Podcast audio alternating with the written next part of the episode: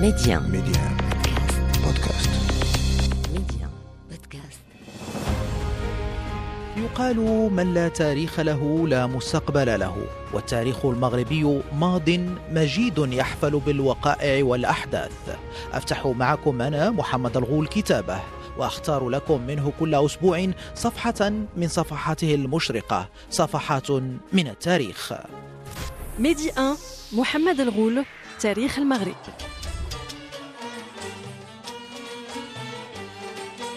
أهلا بكم. تطوان ما كنت إلا بين البلاد حمامة، بل كنت روضا بهيجا زهره أبدى ابتسامة، أو كمحيا عروس علاه في الخد شامه. فقت بهاء وحسنا فاسا ومصرا وشامه، رماك بالعين دهر ولا كزرقاء اليمامة. كانت هذه أبيات للفقيه الراحل الأديب مفضل بن محمد أفلال التطواني المتوفي العام ألف وثمانمائة وستة وثمانين ميلادية، يصف فيها مدينة تطوان. هذه المدينة التي تعددت أسماؤها وأوصافها، لكن لا أخت لها إلا واحدة توأم غرناطة.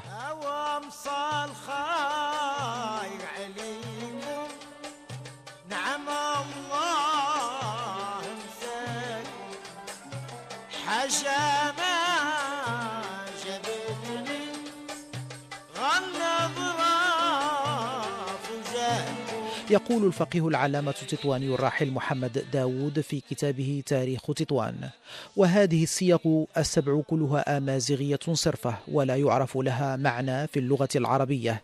أما في اللغة الآمازيغية فمعناها عين أو عيون، ولعل سكانها الأقدمين من الآمازيغ سموها بذلك لكثرة العيون التي بها وبأرباضها ونواحيها. والعلامة هنا يشير إلى تعدد صيغ قراءة اسم مدينة تطوان التي نحن بصدد تاريخها هنا: تطاوين، تطوان، تطاوان، تطاوين، تطاوين، تطاون أو تطوان. وهذه الصيغة الأخيرة هي الغالبة على تسميتها اليوم. هذه المدينة البيضاء المتسلقة ما بين جبلي درسا وغرغيز، وإن كان هذا الاسم يحيل على تاريخها الحديث نوعا ما، فالمدينة أقدم من ذلك بكثير، وتعود إلى فترة ما قبل الميلاد، كما تؤكد الأركيولوجيا واللقى الأثرية على ضفاف وادي مارتين. وخصب المنطقة وغناها بموارد المياه كفيل بالتأكيد على قدم التواجد الإنساني بها، والذي كان أول بوادره العمرانية مدينة تامودا، وهو كذلك اسم آمازيغي في إشارة إلى أن الإنسان الآمازيغي المغربي عمر المنطقة منذ زمن بعيد جدا ما قبل الميلاد. وهناك من المؤرخين من يقول بأن المنطقة شهدت نشاطا تجاريا مهما، حيث كان مصب نهر مارتيل أو مارتين يوفر ميناء طبيعيا جلب التجار الفينيقيين ما بين القرنين السادس والسابع قبل الميلاد.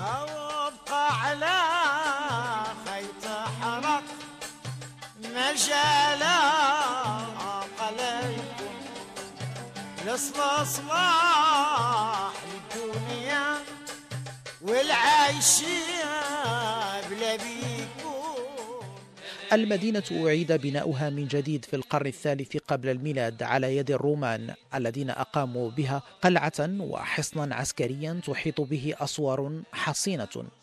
ورغم إشارة واردة في كتاب المسالك والممالك لأبي عبد الله البكري المتوفي العام ألف وأربعة وتسعين ميلادية إشارته إلى أن المدينة كانت موجودة في زمن الأدارسة، إلا أنه كان يبدو وجودا اسميا، واستمرت على هذا الحال حتى عهد السلطان أبو ثابت الماريني، وبعده عصرها الذهبي الأندلسي باستقرار الأندلسيين المهجرين بعد سقوط الأندلس بها، وخاصة مهجري غرناطة، والذين منحوها طابعها العمرانية الأندلسية، ولهذا تسمى تطوان بشقيقة غرناطة.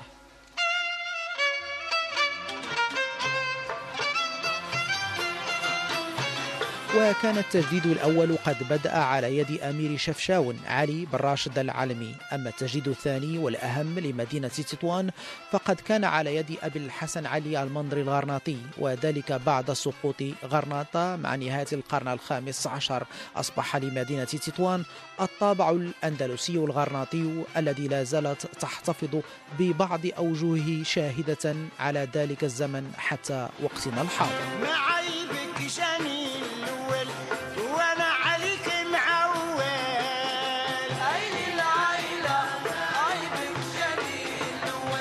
يحيطها سور دفاعي قوي ومتين بخنادق وتحصينات، باعتبار أن المدينة انخرطت مباشرة ونظيرتها شفشاون في الصراع المغربي الإيبيري في مواجهة الأطماع الاستعمارية ومحاولات الغزو المتكررة عبر الجهاد البحري، انطلاقا من وادي مرتين ضد السفن الإيبيرية، خاصة مع سقوط سبتة وطنجة في يد البرتغاليين، حيث تعززت أهمية تطوان كموقع متقدم في مواجهة هذه الأطماع الإيبيرية.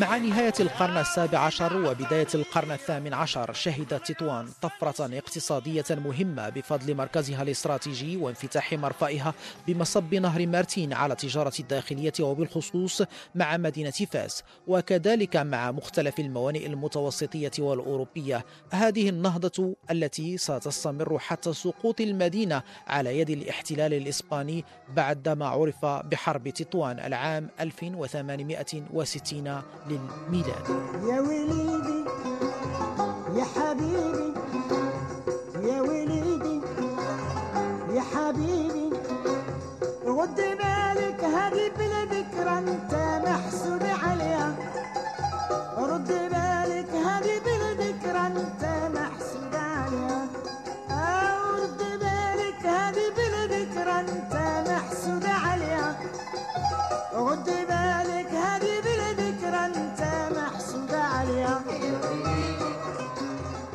كثير هو ما يمكن قوله عن تاريخ هذه المدينة العريقة، وبعض من هذا الكثير سنتعرف عليه من خلال ضيفنا الأستاذ رشيد مصطفى الباحث في التاريخ والتراث. أهلا بك أستاذ رشيد مصطفى، سعداء بك ضيفا على أمواج إذاعة ميديا. بداية أستاذ رشيد، مدينة تطوان الضارب تاريخها في عمق التواجد الإنساني لهذا الوطن المغرب. تتضارب الآراء بين المؤرخين حول تاريخ نشأتها رغم الاتفاق على قدمها، وهناك من يميز مدينة تطوان أو تطاوين ومدينة تامودا، لكن هناك من المؤرخين من يقول العكس، أن تطوان أو تطاوين هي امتداد لمدينة تامودا. تبارك الله عليك. السلام عليكم سيدي محمد. في البداية أقول الحديث عن مدينة تطاوين أو تطاوين والتي تذكر حاليا بتطوان، تطوان هكذا محرف نطقها، وهذا التحريف في النطق حصل في المغرب على عهد اليوسي، العالم اليوسي الذي كان يزورها وكانت له غير عليها، وكان يدعو للمحافظة على ذكرها تطاوين. كان قد أرسل رسالة إلى السلطان مولاي إسماعيل يشيد بها بأهل تطاوين ويطلب منه أن يترك لهم السلاح في أيديهم لأنهم أهل رباط في الجهاد ضد النصارى. أعود فأقول أن كلمة تامودا هي كلمة أمازيغية تعني المستنقع، وهذا الاسم يذكرني حتى بمعركة وادي المخازن التي تعرف في المصادر التاريخية بمعركة الملوك الثلاثة أو معركة القصر الكبير أو معركة وادي المخازن. هناك اسم عند المتصوفة الذين شاركوا في المنطقة يسمونها بمعركة تامدا، وهذه المعلومة مأخوذة من كتاب فتح التأييد في مناقب الجد والوالد وأخيه لسيدي الحسن بن محمد بن علي بن الرئيسون الذي شارك في المعركة. إذا يسمونها تامدا، فهذه كلمة أمازيغية تعني المستنقع، وهذه المنطقة هي منطقة غمارية. غمارة في القديم كانت تنطلق من سبتة إلى الحسيمة، غمارة الحيلة، الغمارة القديمة التي ذكرها البكري في المسالك وغيره، وليست غمارة صغيرة الحجم الذي لاحقها التقسيم الإداري الحالي. إذن فهي تامدة كلمة أمازيغية، وذاك النهر حاليا الذي يعرف بواد مكتين كان يدعى واد تامودا. هذه المعلومة أول من ذكرها هو الجغرافي اللاتيني بونيوميلا الذي قال عنها أن لها واد يعرف بواد تامودا. هذا عاش في القرن الأول للميلاد وتوفي سنة ثلاثة وأربعين ميلادية. يظهر أنه كان على علم باللهجة الأمازيغية، وهذه المعلومة أخذتها هذه الأخيرة عن هذا هذا الباحث اللاتيني من معلمة تطاون للمؤرخ بن عزوز حكيم من الأمانة العلمية. أعود إلى تطاون أو تطاوين، فهي قديمة قدم المغرب. دائما نقول من أين جاء الإنسان المغربي من الشرق أو الغرب، على اعتبار أن المغرب كان منطقة عبور بين الضفتين أو العدوتين، ولكن هل يمكن أن انطلق من سؤال آخر ونقول من هنا نبت إنه الإنسان المغربي أمازيغي؟ صحيح، وبدت على المغرب وفود وهجرات أثرت به وأثر بها. نعود إلى مدينة تطوان وأقول تطوان أو تطوان كما يسميها الآن. ريهوني في كتابه اختار تطاوين، كتابه المعنوان عمدة الراوين في أخبار تطاوين في عشرة أجزاء، ومن تحقيق دكتور جعفر بن الحاج السلمي ونشرته جمعية تطاوين أسمير.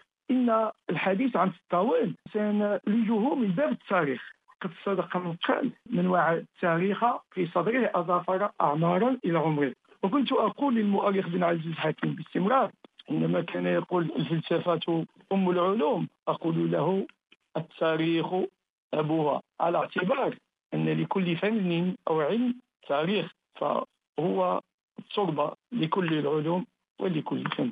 ذكرت تطاوين في المصادر القديمة بالضبط بعد الوجود الإسلامي، فهي كانت موجودة على عهد الأدارسة وفي العصر الخلافة الأموية في هذه المنطقة غمارية. كانت تنبأ حميم الغماري، تنبأ وقضت عليه الخلافة الأموية في هذه المنطقة، وذكرها أيضا ابن حيان في المقتبس، وكذلك البكري في المسالك والممالك، والحميري في المعطار يقول عنها إن كثيرة العيون والفواكه والسر. نسيت أن أذكر أن اسمها تطاوي العين. هناك أسطورة تقول أنه حكمتها في القديم امرأة من أصل القوطي يقال لها شمسة، كانت بعين واحدة، ولهذا في الأمازيغ قال العين تطاوين بمعنى العين. وهناك من يرى أنها أخذ من العيون عين الماء وهي كثيرة المياه، هذه في أسطورة. أما الحميري يقول عنها أن كثيرة العيون والفواكه والزرع طيبة الهواء، وكذلك ذكرها صاحب كتاب الاستفسار وهو مجهول، وذكرها أنها كثير وذكر عنها أن كثير الزرع طيبة الهواء. وهذا العكس ما يروجوه عنها بعض بعض الخصوم لما يقولون هواء دم وما سم والصاحب ملكونية من سم، وينسبون هذا المجدو. وإذا عدنا لديوان المجدو لا نجد لا ذكرا لهذا القول لا من قريب ولا من بعيد. ومن حسن الصدف أنني مرة كنت مع المؤرخ عبد العزيز سعود في المكتبة العامة بتطوان، ووقفنا على تقييد فيه هذه القولات ينساب لعالم قالها في غير تطوان في غير تطوان. هذه باختصار يمكن للحديث عنها في هذا المجال. وأقول أن التأريخ لها وتوطينها في الزمان والمكان لا يتم إلا عبر الوثيقة، حيث تقول المدرسة الوضعية في التاريخ حيث لا وثيقة لا تأريخ، والذاكرة الجماعية والأركيولوجيا، فهذه كلها مصادر للتأريخ لتوطين أي حدث أو موضوع في الزمان والمكان. هذه هي تطوان ونحن نتحدث عنها في هذا المجال. هذا أستاذ رشيد بخصوص تاريخ نشأة المدينة.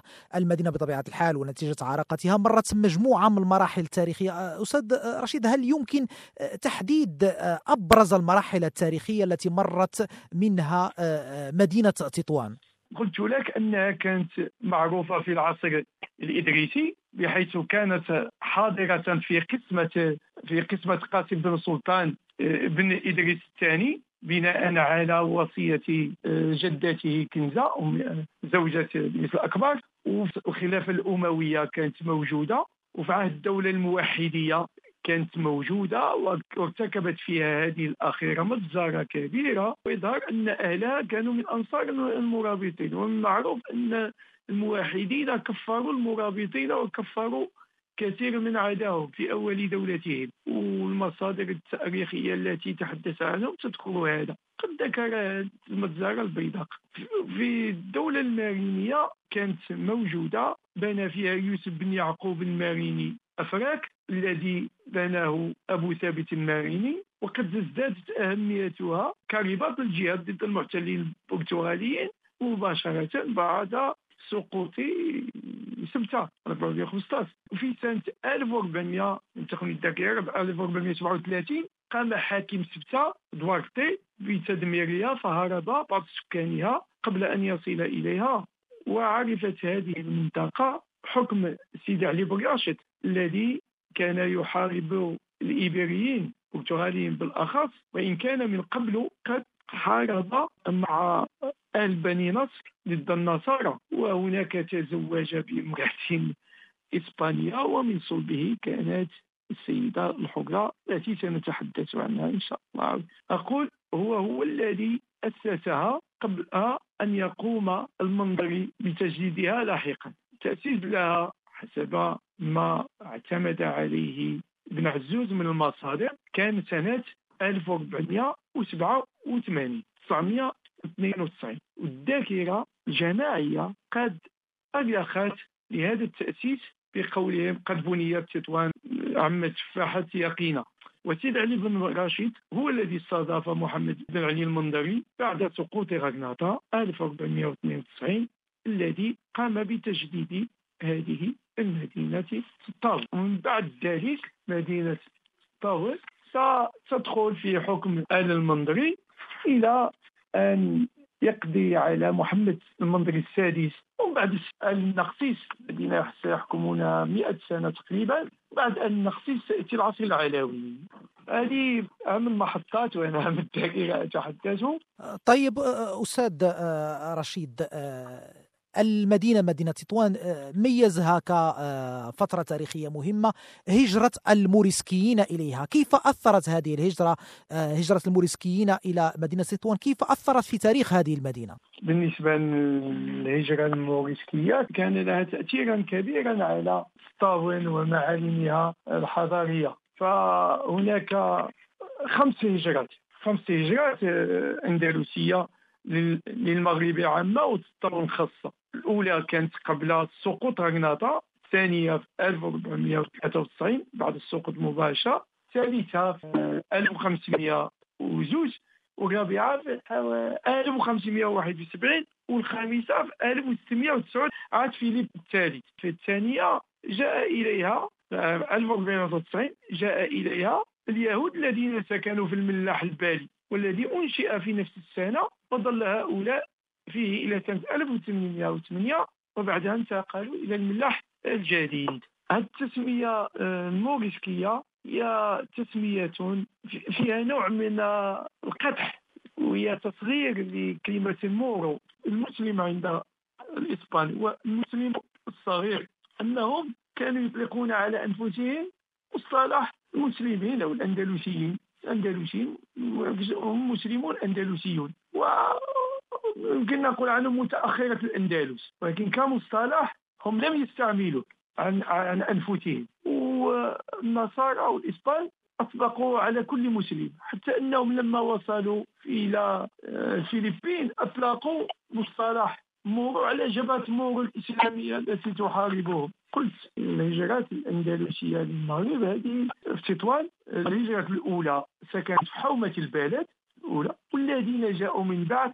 من بعد التنسيق والذين ظلوا أكثر من مئة وعشرين سنة مسلمين في السجن ومسيحيين في العلانية، ونالوا التعذيب ومحاكم التفتيش وما أنزل الله من سلطة التطهير العرقي. ربما كان المؤرخ بن عزوز حكيم رحمة الله عليه يرى أن إسبانيا كأنها عرفت حرب أهلية دامت أكثر من بين إسبان مسلمين وإسبان مسيحيين. هؤلاء الأندلسيون كما قلت أثروا في تطوان الذين جاءوا مع المنذري. تطوان لما جاء المنذري كانت على عهده حسب التقييد لمحمد العرب الفاتي، تقييد قديم.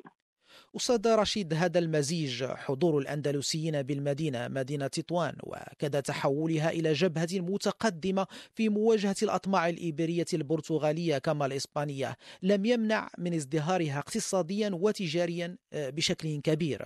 صحيح صحيح صحيح. وأنا سأبدأ مع المنذري لأنه أصلا المنذري كان يجاهد مع البني نصر، ولما لاحظ أن الأندلس ستسقط لا محالة عاد بامرأته الإسبانية التي أسلمت، عاد إلى المغرب واستقر في الشاون، وهو الذي بناها، وإن كان كان بدأها بناء فيها ابن عمي بوجمعة قتله البرتغاليون. قلت لما جاء المنذري عود المنذري لما جاء المنذري إلى تطوان كان أحد المنطقة وسيد علي بن راشد، وتعاون معا على محاربة الغزو الإيبيري البرتغالي والإسباني. البرتغال كانت سباقة الاحتلال السبتة سنة ألف وأربعمائة وخمسة عشر كما قلنا ثمانمائة وثمانية عشر، وبعدها استولت على طنجة وسلمتها للإنجليز لكي لا يسترجعها المغاربة. كما حاربتهم السيدة الحرة، هذه سيدة كانت شخصية قوية استطاعت أن تحكم المغاربة والأندلسيين، كانت لها شخصية قوية وهي زوجة المنذري الثاني، وقد حاربتهم وكان حاربها بمعية زوجها وأخويها إبراهيم ومحمد. فرناندو مارتين مارتين فرناندو مارتين هذا خالها أسلم وتسمى بعلي مارتين، وبحكم أنه كان في الجهاد البحري، نحن نسميه الجهاد البحري من وجهة نظرنا، هم يسمونه بيغاترية ولا القرصنة. من كان يقوم بها من المسلمين يعتبرونها رد فعل وانتقاما ممن استولى على أملاكهم وأخذ منهم أولادهم، كهؤلاء الأندلسيين المتأخرة الذين يطلق عليهم اسم الموريسكوس بين قوسين. قلت أن علي بن مكتيد هذا كان اتخذ من والد مكتيد مصبا للجهاد ولنشاطه، فحمل واد قلنا واد تامودا واد مازكسا كما عند البكري، فأصبح يعرف بواد مارتين بالنون، والآن الناس يذكرونه باللام مارتين، وهذا فرناندو مارتين. والغريب أنه في سوق الحوت القديم أنا عثرت على وثيقة أن ذيك البرج هو برج مكتوب فيه مارتين، وهو الحقيقة مارتين. ظل المنذري يحكمون تطوان كما قلنا من قبل إلى عهد المنذري السادس، حيث أطاح به قوات الغالب سعدي، ذلك سنة ألف وسبعمائة وستين. سأتي أولاد النقصيس، أولاد النقصيس هذو كانوا مجاهدين أولاد النقصيس كانوا مجاهدين. قلت كانت البرتغال سباقة لاحتلال جزء من أرض المغرب لأسباب: أولا قطع الإمداد عن أهل الأندلس، كان المغاربة كانوا يعبرون فرادى وجماعات بحر الزقاق، والزقاق هو الزنقة، يقولوا العدوى القرب المكاني، ولنشر الكاثوليكية. وكذلك هناك سبب لا ينتبه إليه، إن من نظر إلى الخريطة الجغرافية للبرتغال يجد صغيرة الحجم وأراضي الزراعية فيها صغيرة، وبالتالي لم يكن بإمكانها أن تتوسع على إسبانيا، فإسبانيا مسيحية والبابا لم يرضى بذلك، وهو الذي قسم لهم العالم الإسلامي بينهما، فكانت تجد أمامها البحر لتتوسع فيه عن طريق التجارة. وسويت عبد المغربي وبتضرب أكثر من عصفور، تقطع الإمدادات وتنشر المسيحية. وهذا الغزو الإيبيري لم يكن يستهدف الأرض فقط يا أخي، وإنما كان يستهدف أيضا السيطرة على مقدرات اقتصادية للمغرب، سواء بلاد البرتغال التي اندحرت في معركة الواد المخازن التي قلنا عنها معركة سامدة، ومع من ورثت مستعمراتها في المغرب إسبانيا. وهكذا أصبحت هذه الأخيرة إسبانيا تجابه المغرب في عقر داره كما جابهته من قبل في الأندلس. في فترة القرن السابع عشر هي ستستولي على العرائش، فما نشرحها بواحد المثل حضراني باللحظة: تطوان ضمنها السعيد ورزقها يجيها من بعيد والطاغي يموت فيها بالحديد. وإن كنت شرحته في ندوة. قلت إسبانيا فرضت على المغرب علاقة تجارية أخذت بموجبها العملة الذهبية للمغرب وبادلتها بالدخان بالأعشاب الأرض المسفوحة بالنار، وهذا ما بيناه في عقد لنا وعنوان تاريخ الدخان في المغرب، وهذا مقال منشور في أعمال مجتمع التطواني والعمراني سنة ألفين وستة بكلية الآداب ممتخ من التاريخ. شكرا جزيلا أستاذ رشيد مصطفى الباحث في التاريخ والتراث على هذه المعلومات القيمة والفريدة حول تاريخ تطاوين كما يحلو لك تسميتها أو تطوان كما هو دارج حاليا. مستمعينا شكرا لكم كذلك على حسن الاهتمام والمتابعة، وأذكركم أنه يمكنكم الاستماع وإعادة الاستماع لكل حلقات تاريخ المغرب عبر تطبيق ميدي أن بودكاست بعد تحميله بالطريقة المعروفة والمعتادة. ميدي واحد محمد الغول تاريخ المغرب.